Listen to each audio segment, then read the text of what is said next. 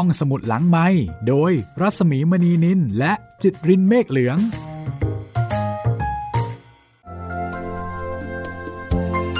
ในเวลาของห้องสมุดหลังไม้เปิดทำการอีกครั้งเช่นเคยนะคะ กระท่อมน้อยของลุงทอมแปลจาก Uncle Tom's Cabin ของ Harriet Beecher Stowe นะคะ เรื่องราวที่นำไปสู่แรงบันดาลใจ ในการยกเลิกระบบทาสในสมัยของประธานาธิบดีอับราฮัมลินคอน ประธานาธิบดีคนที่ 16 แล้วก็เป็นหนังสือขายดีในศตวรรษที่ 19 คนเขียนเป็นคุณแม่ลูกเก้านะคะ เขียนเรื่องนี้ได้อย่างทรงพลังแปลเป็นไทยโดยอสนิทวงศ์ค่ะ จัดพิมพ์โดยสำนักพิมพ์ทับหนังสือ วันนี้ถึงตอนที่ 25 แล้ว จากความเดิมตอนที่แล้วค่ะลุงทอมแล้วก็ทาสคนอื่นๆ ถูกพาไปยัง ไร่ของซีมอนลีกรีนะคะ ที่มีแต่ความทรุดโทรมสกปรก โสมม แล้วก็ไปเจอผู้คุมที่ถูกฝึกมาให้เหี้ยมเกรียมดุดัน อย่างแซมโบแล้วก็ควิมโบ เอมิลีนซึ่งเป็นลูกสาวของซูซานหวาดกลัวแล้วก็รังเกียจเวลาที่ซีมอนลีกรีเนี่ยทำดีกับเธอ เพราะว่าเอมิลีนนี่เป็นเด็กสาว หน้าตาดีรูปร่างดี และดูเหมือนว่าซีมอนนี่ก็จะพึงพอใจเธออยู่ไม่น้อย ส่วนลุงทอมปรารถนาที่จะมีกระท่อมเล็กๆ มุมเล็กๆสำหรับพักอาศัย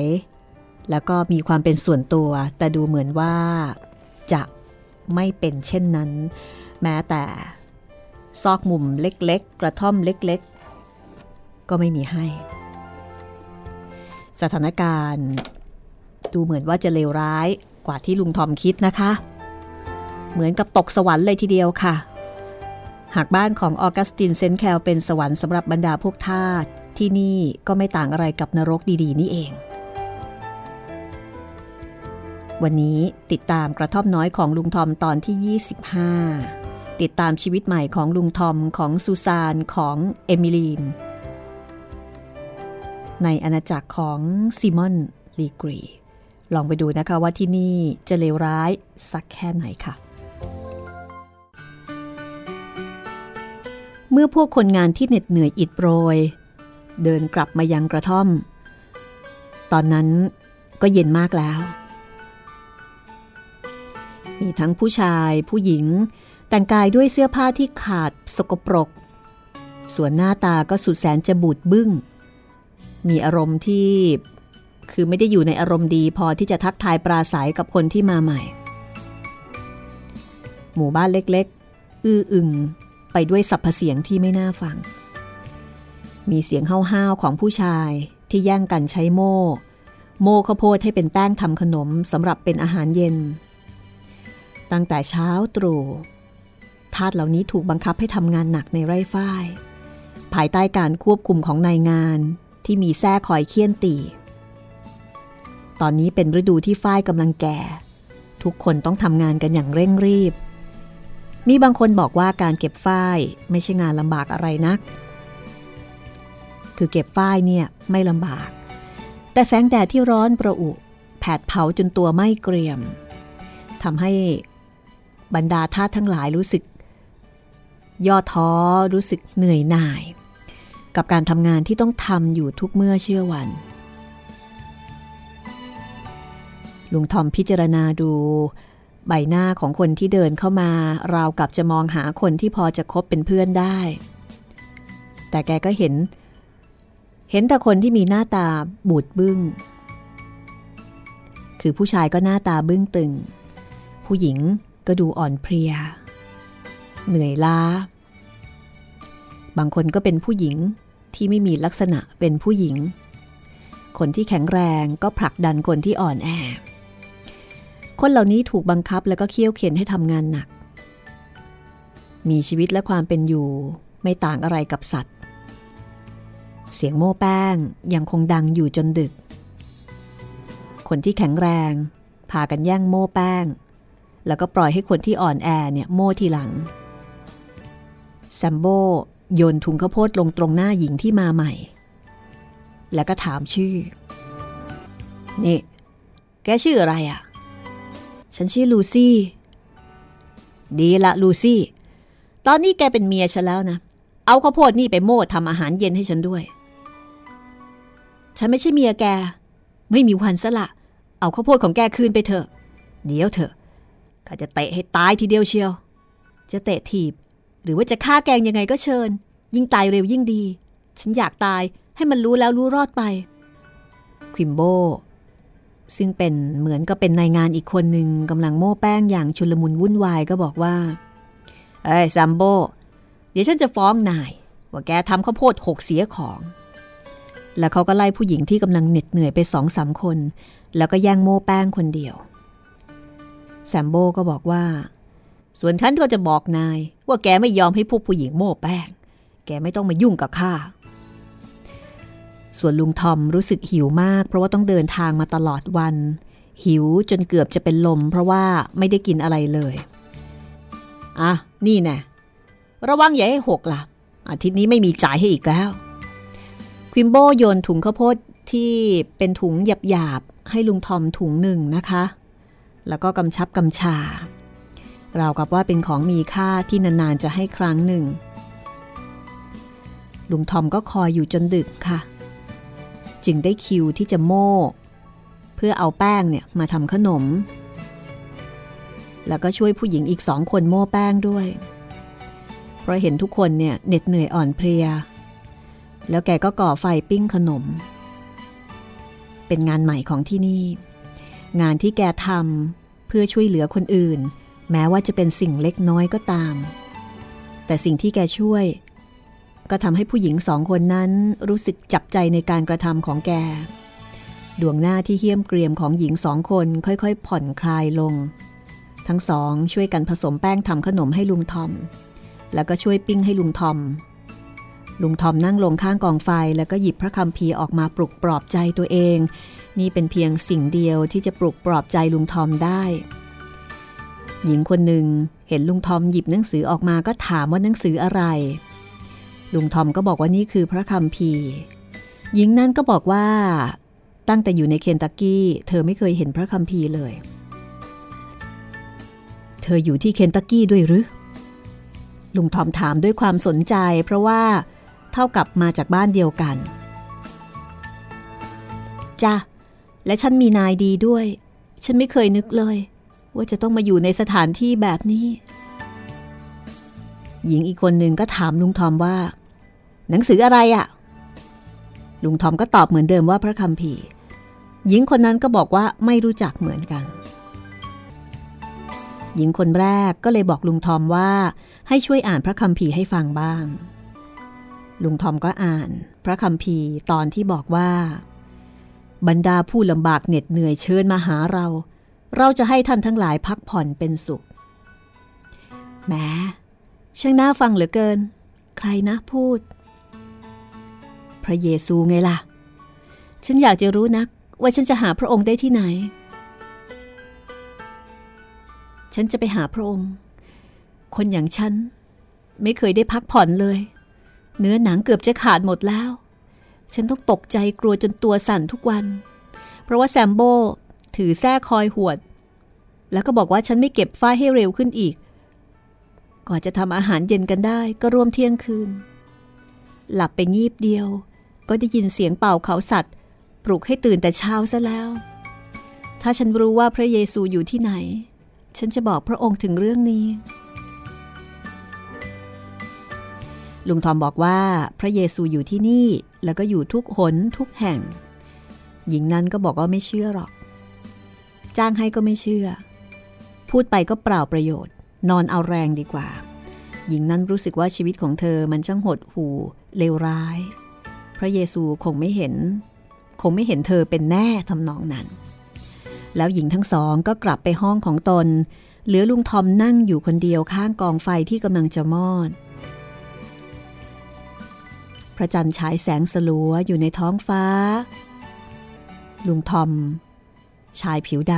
ำนั่งอยู่เพียงผู้เดียว เอามือกอดอก แล้วก็มีพระคำพีวางบนตักลุงทอมคิดถึงพระเจ้า ศรัทธาที่เป็นเครื่องยึดเหนี่ยวในจิตใจของแก นึกถึงลูก นึกถึงเมียที่เกือบจะได้ไปเจอกันอยู่แล้ว นึกถึงชะตาชีวิต สักพัก ลุงทอมก็ลุกขึ้นเดินโซเซเข้าไปในห้อง ที่จัดไว้เป็นที่พักของแก บนพื้นห้องมีคนหลับ ด้วยความอ่อนเพลีย อากาศอันโสโครกในห้องนั้นเกือบจะทำให้แกสำลัก น้ำค้างยามดึกหนาวเย็น ลุงทอมรู้สึกอ่อนเปรี้ย หยิบผ้าห่มขาดขาดมาพันกาย แล้วก็ทอดกายลงนอนบนกองฟาง หลับไป นี่คือค่ำคืนแรก ในอาณาจักรของซิมอนลีกรี ที่ซึ่งมีแต่ความทุกข์ ความโหดร้าย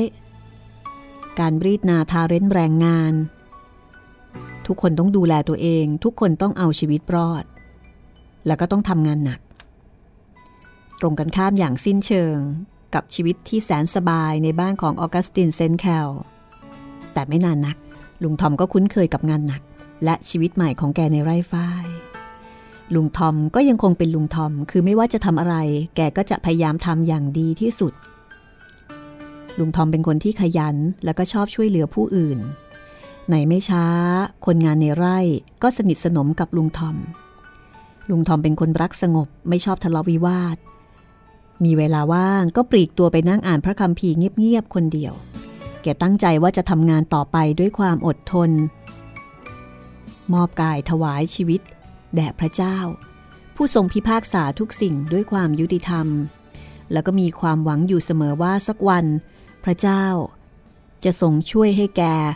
พ้นไปจากสถานที่อันเต็มไปด้วยความทุกข์ทรมานนี้ซิมอนลีกรี เฝ้าสังเกตการกระทำของลุงทอมอย่างเงียบๆ แล้วก็ยอมยกให้แกเป็นคนงานที่ดีเลิศ แต่ถึงกระนั้นก็ยังรู้สึกเกลียดลุงทอม เป็นธรรมดาที่คนชั่ว มักจะไม่ชอบคนดี ลีกรีเห็นอย่างชัดเจนว่าเมื่อเขาใช้อำนาจบาดเถื่อนเคี่ยนตีทาสในไร่ลุงทอมมักจะสังเกตเห็นการกระทำอันโหดร้ายของเขาเสมอ แต่แกก็ไม่ได้ปริปากพูดอะไร การนิ่งเงียบของลุงทอมทำให้ลีกรีรู้สึกไม่สบายใจ ลุงทอมมักแสดงความเมตตากรุณาต่อพวกทาสทำให้พวกเหล่านั้นรักใคร่ลุงทอม เมื่อลีกรีซึ่งมีแต่คนเกลียด เห็นสิ่งเหล่านี้ก็ยิ่งเกลียดชังลุงทอมมากขึ้น แม้ว่าลุงทอมจะเป็นคนงานที่ดีขนาดไหนก็ตาม เมื่อแรก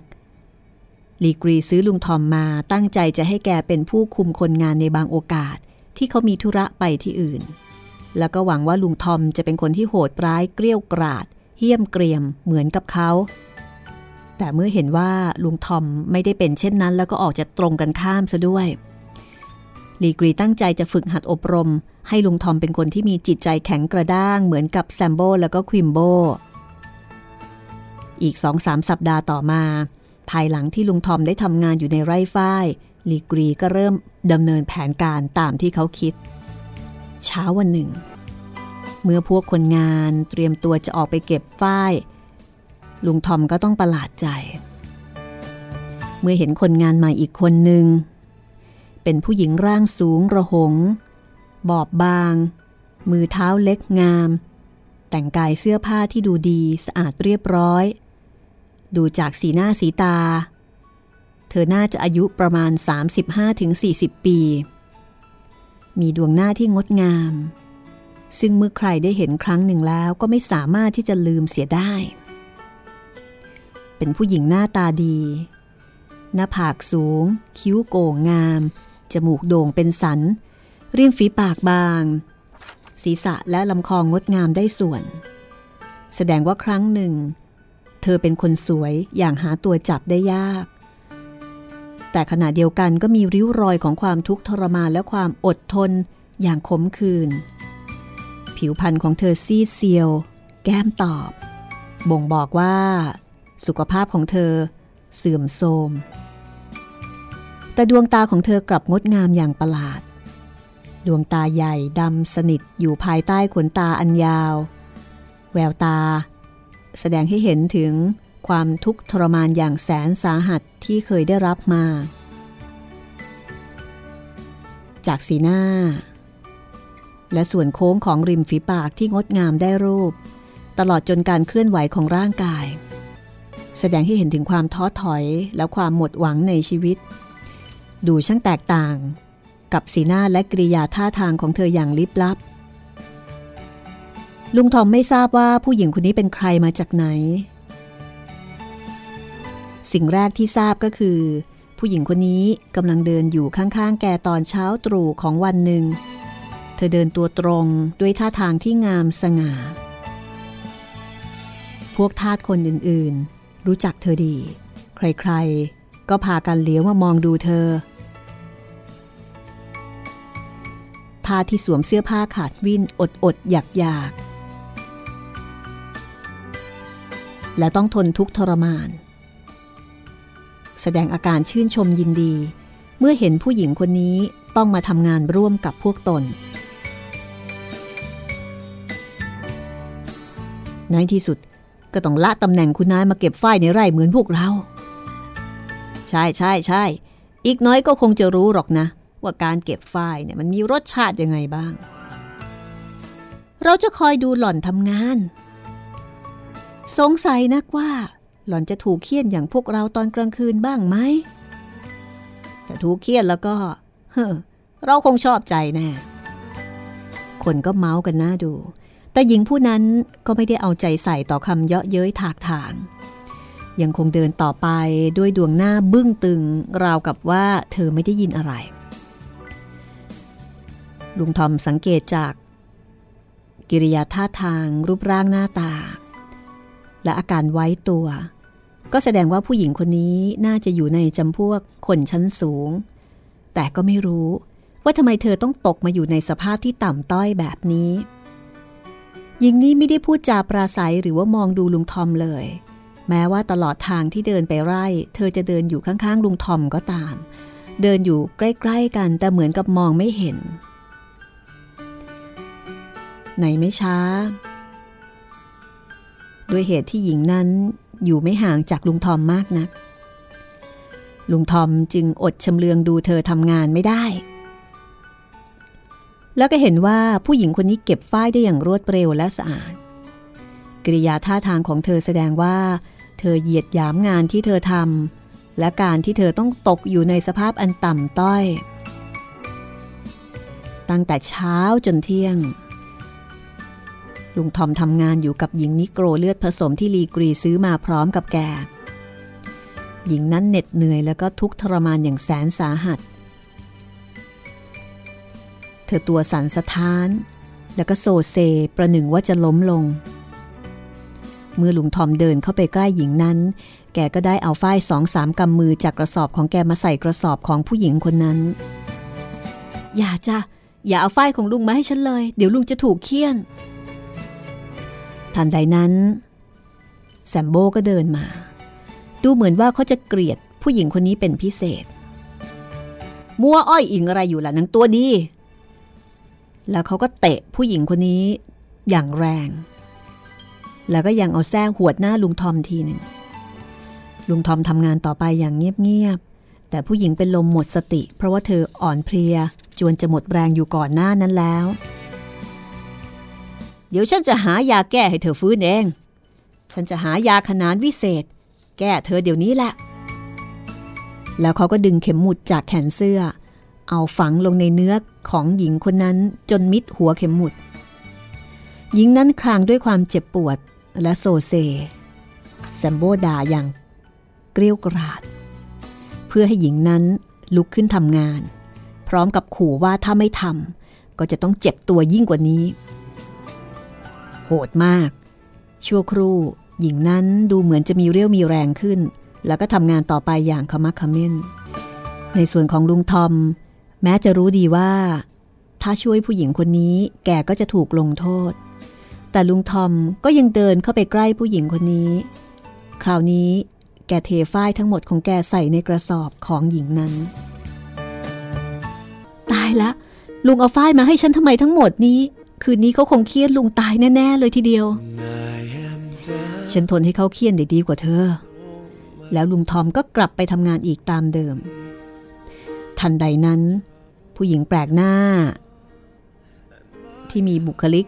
เหมือนกับคนชั้นสูง ได้เดินมาใกล้ลุงทอม ในระหว่างที่เก็บฝ้าอยู่ เธธออยู่ใกล้ ๆ กับลุงทอม แล้วก็ได้ยินถ้อยคำทุกอย่างที่ลุงทอมพูดเเธอเงยหน้ามองลุงทอม แล้วก็เอามือก่อฝ้ายในตะกร้าของเธอ ใส่ ในตะกร้าของลุงทอม ลุงไม่รู้ว่านายงานที่นี่ดุร้ายขนาดไหน ถ้ารู้คงไม่กล้าทำแบบนี้หรอก ถ้าลุงอยู่ที่นี่สักเดือนหนึ่งลุงจะไม่ช่วยใครอีกเลย การที่จะระวังตัวเองไม่ให้ถูกเคี่ยน ก็ถือว่าลำบากพอแล้ว ลุงทอมบอกว่า พระเจ้าทรงห้ามมิให้นายงานเคี่ยนตีเราอย่างโหดร้ายทารุณ พระเจ้าไม่เคยเสด็จมาเยี่ยมเยียนพวกเราในไร่ฝ้ายนี้หรอกนะ หญิงนั้นตอบอย่างขมขื่นขณะที่ทำงานต่อไปอย่างว่องไว ริมฝีปากอันงามของเธอมีรอยยิ้มอย่างเหยียดหยัน เรื่องราวจะเป็นอย่างไรต่อไป ห้องสมุดหลังไม้โดยรัสมีมณีนินและจิตรินเมฆเหลือง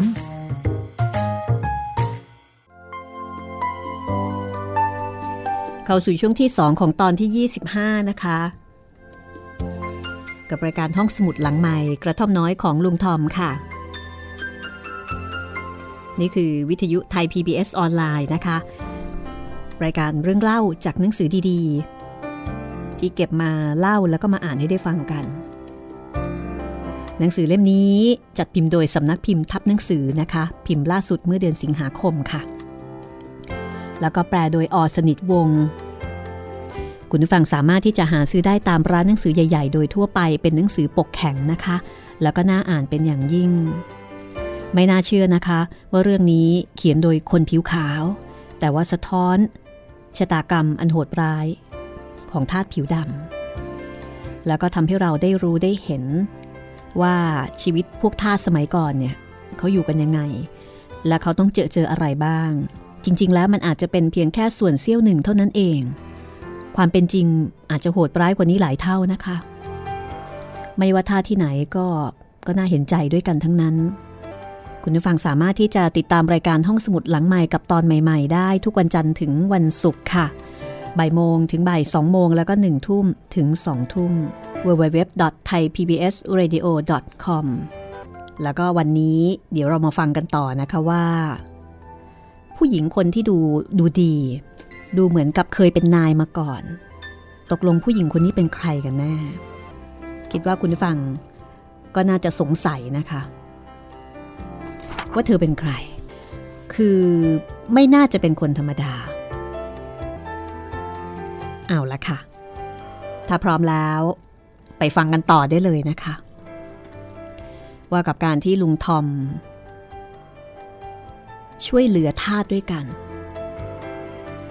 และกับการที่ผู้หญิงคนนี้ก็ช่วยเหลือลุงทอมอีกต่อหนึ่ง โดยเอาฝ้ายของตัวเองที่เก็บได้เนี่ยไปใส่ในตะกร้าของลุงทอม คือเข้าใจว่าพวกทาสจะต้องทำงานให้ได้ตามปริมาณที่เขากำหนดนะคะ ต้องเก็บเก็บให้ได้มากพอ เอาของตัวเองที่เก็บได้แล้วไปให้คนอื่นนี่ก็เท่ากับเป็นการช่วยกัน เรื่องราวเหตุการณ์จะดำเนินไปอย่างไร ติดตามได้เลยนะคะ ตอนที่ 25 ช่วงที่ 2 ค่ะ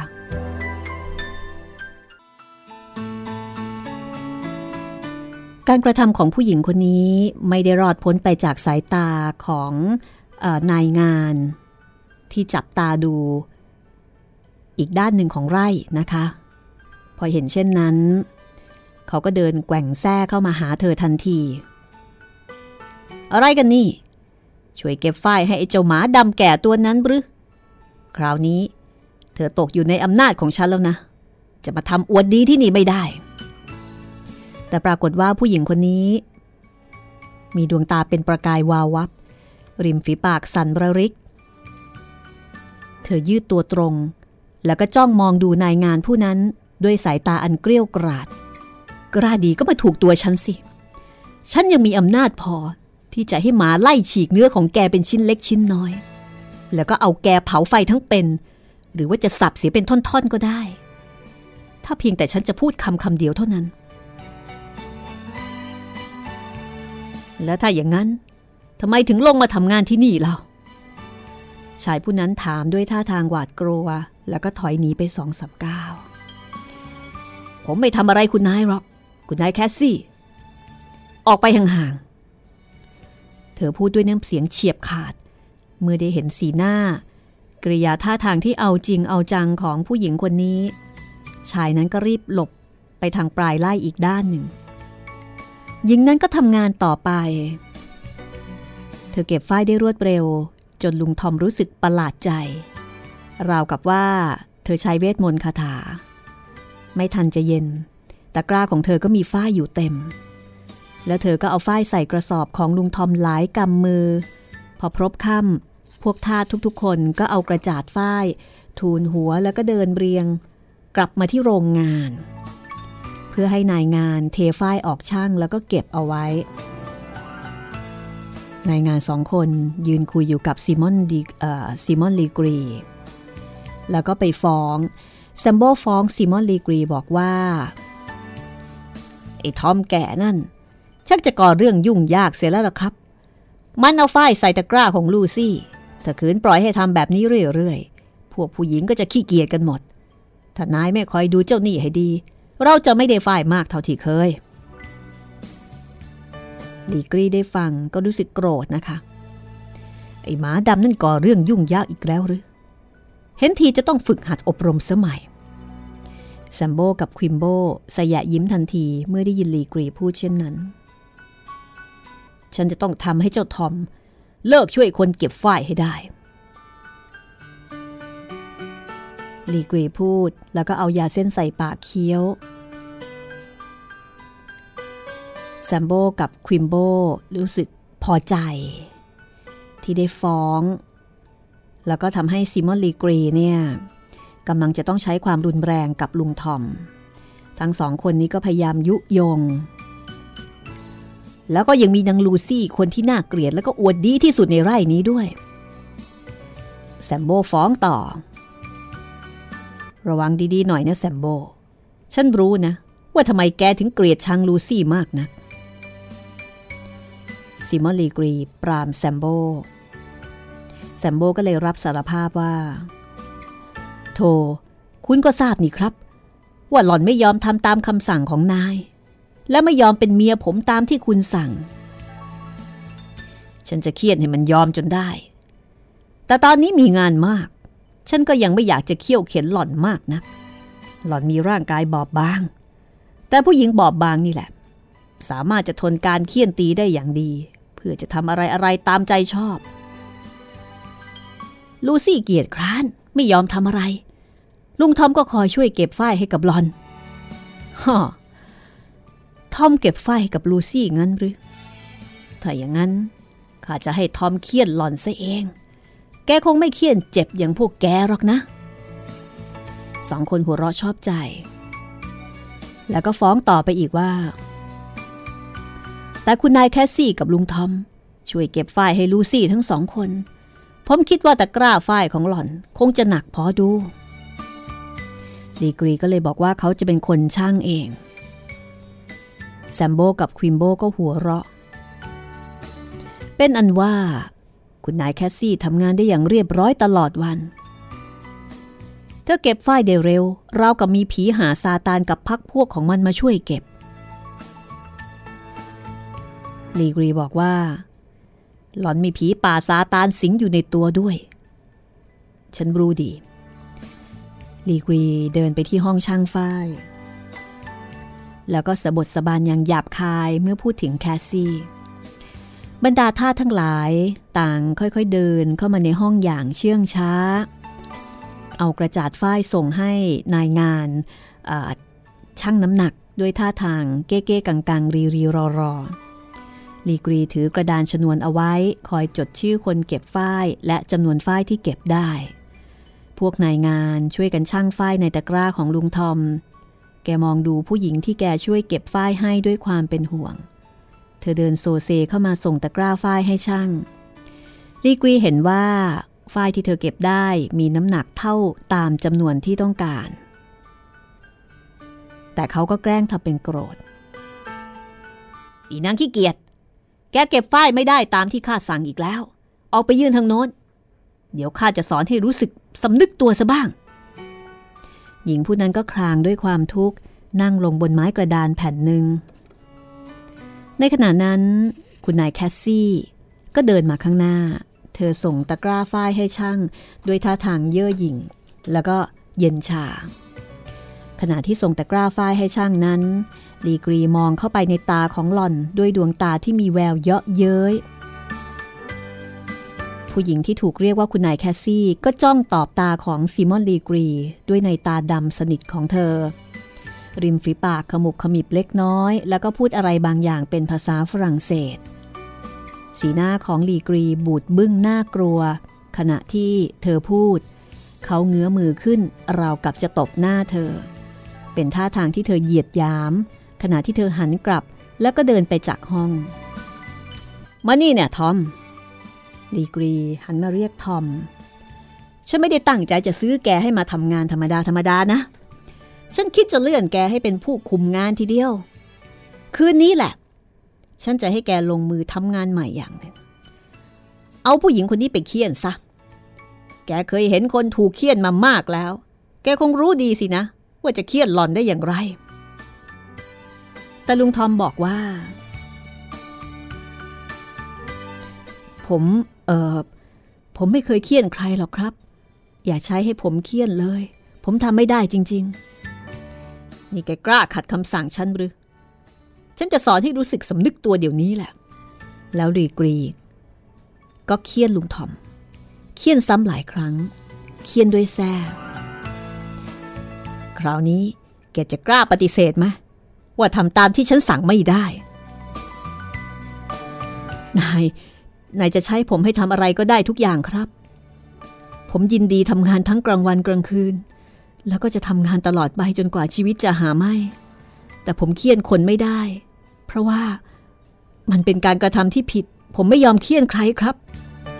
ปกติแล้วลุงทอมเป็นคนที่มีน้ำเสียงอ่อนโยน สุภาพเรียบร้อย แสดงความเคารพนบนอบอยู่เสมอลีกรีก็ประเมินผิด คิดว่าลุงทอมเนี่ยน่าจะเป็นคนว่าง่าย ยอมปฏิบัติตามคำสั่งของเขา แต่เมื่อลุงทอมกล่าวถ้อยคำบอกว่าแกจะไม่ยอมเคี่ยนใคร ทุกๆคนรู้สึกประหลาดใจ หญิงที่น่าสงสาร เอามือประสานกันแล้วก็บอกว่า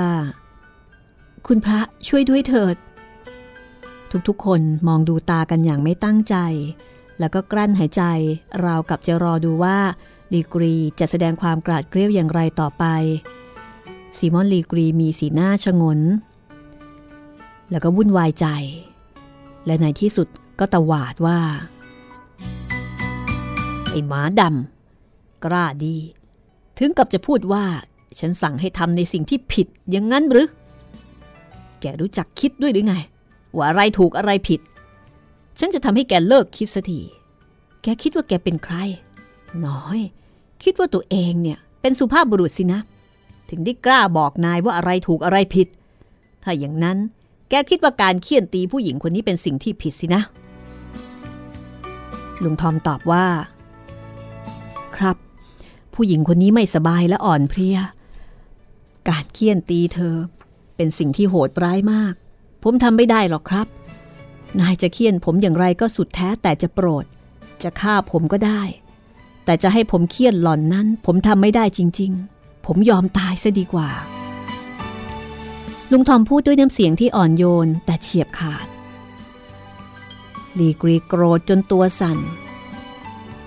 เขาพยายามสะกดกลั้นความรู้สึก แล้วก็พูดเยาะเย้ยลุงทอมว่าอ๋อในที่สุด พวกเราก็ได้เห็นผู้ชอบธรรมในหมู่คนบาป เป็นสุภาพบุรุษ เป็นสาธุชน ผู้ยกเอาความบาปผิดขึ้นมาพูดให้พวกเราฟัง ช่างเป็นคนดีเสียจริง ๆ ไอสัตว์นรก แกไม่เคยได้อ่านในพระคัมภีร์หรือไง ว่าผู้รับใช้ จงเชื่อฟังนายของตน ฉันไม่ใช่นายของแกหรือไง ฉันไม่ได้เสียเงินพันสองร้อยดอลลาร์ซื้อแกมาหรอกหรือแกไม่ได้เป็นของฉัน ทั้งร่างกายแล้วก็จิตวิญญาณหรอกหรือบอกฉันมาสิ ว่าแกคิดยังไง ลีกรี เตะลุงทอมด้วยรองเท้าหนักๆที่สวมอยู่ ในยามที่ได้รับความเจ็บปวดทรมานและถูกกดขี่ข่มเหงอย่างโหดร้ายคำถามนี้ก็ยังให้คือยังทำให้ลุงทอม มีความชื่นชมยินดี และรู้สึกว่าได้ชัยชนะ แกยืดตัวตรง เงยหน้าขึ้นมองสวรรค์อย่างร้อนรน น้ำตา แล้วก็น้ำเลือด ไหลรวมกัน ลงมาตามแก้ม จิตวิญญาณของผม ไม่ใช่ของนายครับ นายไม่ซื้อวิญญาณของผม นายซื้อไม่ได้ เพราะว่าพระเยซูได้ทรงซื้อจิตวิญญาณของผมไว้แล้ว พระองค์ทรงรักษาวิญญาณของผมไว้ ถึงจะทำยังไง นายก็ทำอันตรายผมไม่ได้หรอกครับ ฉันน่ะเหรอทำไม่ได้ เดี๋ยวแกก็จะได้เห็น ว่าฉันทำได้หรือไม่ได้ จากนั้นลีกรีก็เรียกแซมโบกับควิมโบ แล้วก็สั่งให้สองคน จับลุงทอมเนี่ยเอาไปเคี่ยน สั่งบอกว่าให้เคี่ยนลุงทอมให้หนัก ให้หนักขนาดที่ว่าแกลุกไม่ขึ้นสักเดือนหนึ่งแซมโบกับควิมโบเป็นนิโกรที่รูปร่างใหญ่โตล่ำสัน ทั้งสองถูกฝึกปรือมาให้เหี้ยมเกรียม จิตใจไม่มีความเมตตากรุณาแล้วก็ทำเพื่อความอยู่รอดของตัวเองด้วย ทั้งสองก็ ตรงเข้ามายึดร่างของลุงทอมไว้ ลูซี่หญิงที่น่าสงสารร้องด้วยความหวาดกลัว ทุกๆคนยืนขึ้นพร้อมกัน ขณะที่ชายทั้งสองลากลุงทอมไปจากที่นั่น โดยที่แกมิได้ต่อสู้ขัดขืนแต่ประการใด ลุงทอมที่น่าสงสารของเรา ถูกเคี่ยนอย่างหนักตามคำสั่งของซิมอนลีกรี ที่บอกว่าให้เคี่ยนให้หนักขนาดที่ว่าให้ลุกไม่ขึ้นเป็นเดือนๆ ตกดึกคืนนั้น ลุงทอมก็นอนร้องครางด้วยความเจ็บปวด เลือดไหลโซม แกนอนอยู่คนเดียวในห้องเก่าๆห้องหนึ่งในโรงเก็บเหล้ายิน รอบๆตัวมีเครื่องจักรที่ชำรุด มีฝ้ายสกปรกที่กองเอาไว้พร้อมกับของโสโครกอื่นๆ ที่สะสมเอาไว้ในห้องนั้น คืนนั้นอากาศชื้นแล้วก็อบอ้าวยุงที่บินเป็นหมู่หมู่ พากันกัดลุงทอม ซึ่งก็ทำให้แกรู้สึกเจ็บแผลที่ถูกเคี่ยนมากขึ้นลำคอของแกแห้งผาก กระหายน้ำเป็นที่สุด และความกระหายน้ำนี้เป็นความทุกข์ทรมานเหนือสิ่งอื่นใด แต่ถึงกระนั้นลุงทอม ก็ยังคงอธิษฐาน ถึงพระผู้เป็นเจ้ายังมีความศรัทธาอยู่ในหัวใจทั้งๆทที่ได้รับความเจ็บปวดทรมานอย่างแสนสาหัส ในขณะที่ลุงทอม กำลังกระหายน้ำแล้วก็เจ็บปวดทุกทรมาน มีเสียงฝีเท้าของใครคนหนึ่งเดินเข้ามาในห้องทางเบื้องหลัง แสงตะเกียงส่องเข้าตาลุงทอม ลุงทอมร้องขอน้ำจากใครสักคน ที่ยืนอยู่ตรงหน้าแก ใครอยู่นั่น ขอน้ำกินสักหน่อยเถอะ ปรากฏว่าคนที่มาเป็นแคสซี่ เธอรินน้ำจากขวดแล้วค่อยๆ ช้อนศีรษะลุงทอมให้ดื่มน้ำ แกดื่มน้ำสองสามถ้วย ด้วยความกระหาย กินให้อิ่มเถอะ ฉันรู้ดีว่าลุงหิวน้ำมากขนาดไหน ครั้งนี้ไม่ใช่ครั้งแรก ที่ฉันลุกขึ้นมาดึกๆ เพื่อเอาน้ำมาให้คนที่ถูกเคี่ยนอย่างลุงดื่ม ขอบคุณครับคุณนาย อย่าเรียกฉันว่าคุณนายเลยนะลุง ฉันก็เป็นทาส ที่มีความทุกข์ยาก ไม่ต่างอะไรไปจากลุง ลุงนอนบนผ้าเปียกนี่สิ จะได้ไม่เจ็บแผลมาก เธอลากเสื่อเล็กๆ ผืนหนึ่งเข้ามาข้างใน เอาผ้าลิดินชุบน้ำเปียกๆ คลี่ลงบนเสื่อนั้น ลุงทอมเจ็บปวดฟกช้ำไปทั่วทั้งตัว กว่าจะค่อยๆ กระเถิบขึ้นไปนอนบนเสื่อ ซึ่งก็ต้องใช้เวลานานพอสมควร เมื่อได้เอนกายลงบนผ้าเปียกแล้ว แกก็รู้สึกว่า อาการเจ็บปวดที่บาดแผลนั้น ค่อยบรรเทาลง ดูท่าที หญิงผู้นี้คงจะเคยรักษาพยาบาลคนที่ถูกลีกรีเคี่ยนมาหลายคนแล้ว เธอจึงช่วยหายามาทาบาดแผลให้กับลุงทอม และในไม่ช้าแกก็รู้สึกสบายขึ้น ลุงเอาหัวหนุนบนนี้สิเเธอหยิบมวนฝ้ายเสียๆมาหนุนศีรษะให้ลุงทอมต่างหมอน ลุงทอมขอบคุณเธอ หญิงนั้นนั่งลงบนพื้นเอามือกอดเข่าไว้ แล้วก็จ้องมองไปเบื้องหน้าด้วยสีหน้าอันขมขื่นและปวดร้าว หมวกของเธอตกไปข้างหลัง เผยให้เห็นผมสีดำหยิกยาว ซึ่งระอยู่รอบๆดวงหน้าที่งดงาม แต่เศร้าสลดนั้น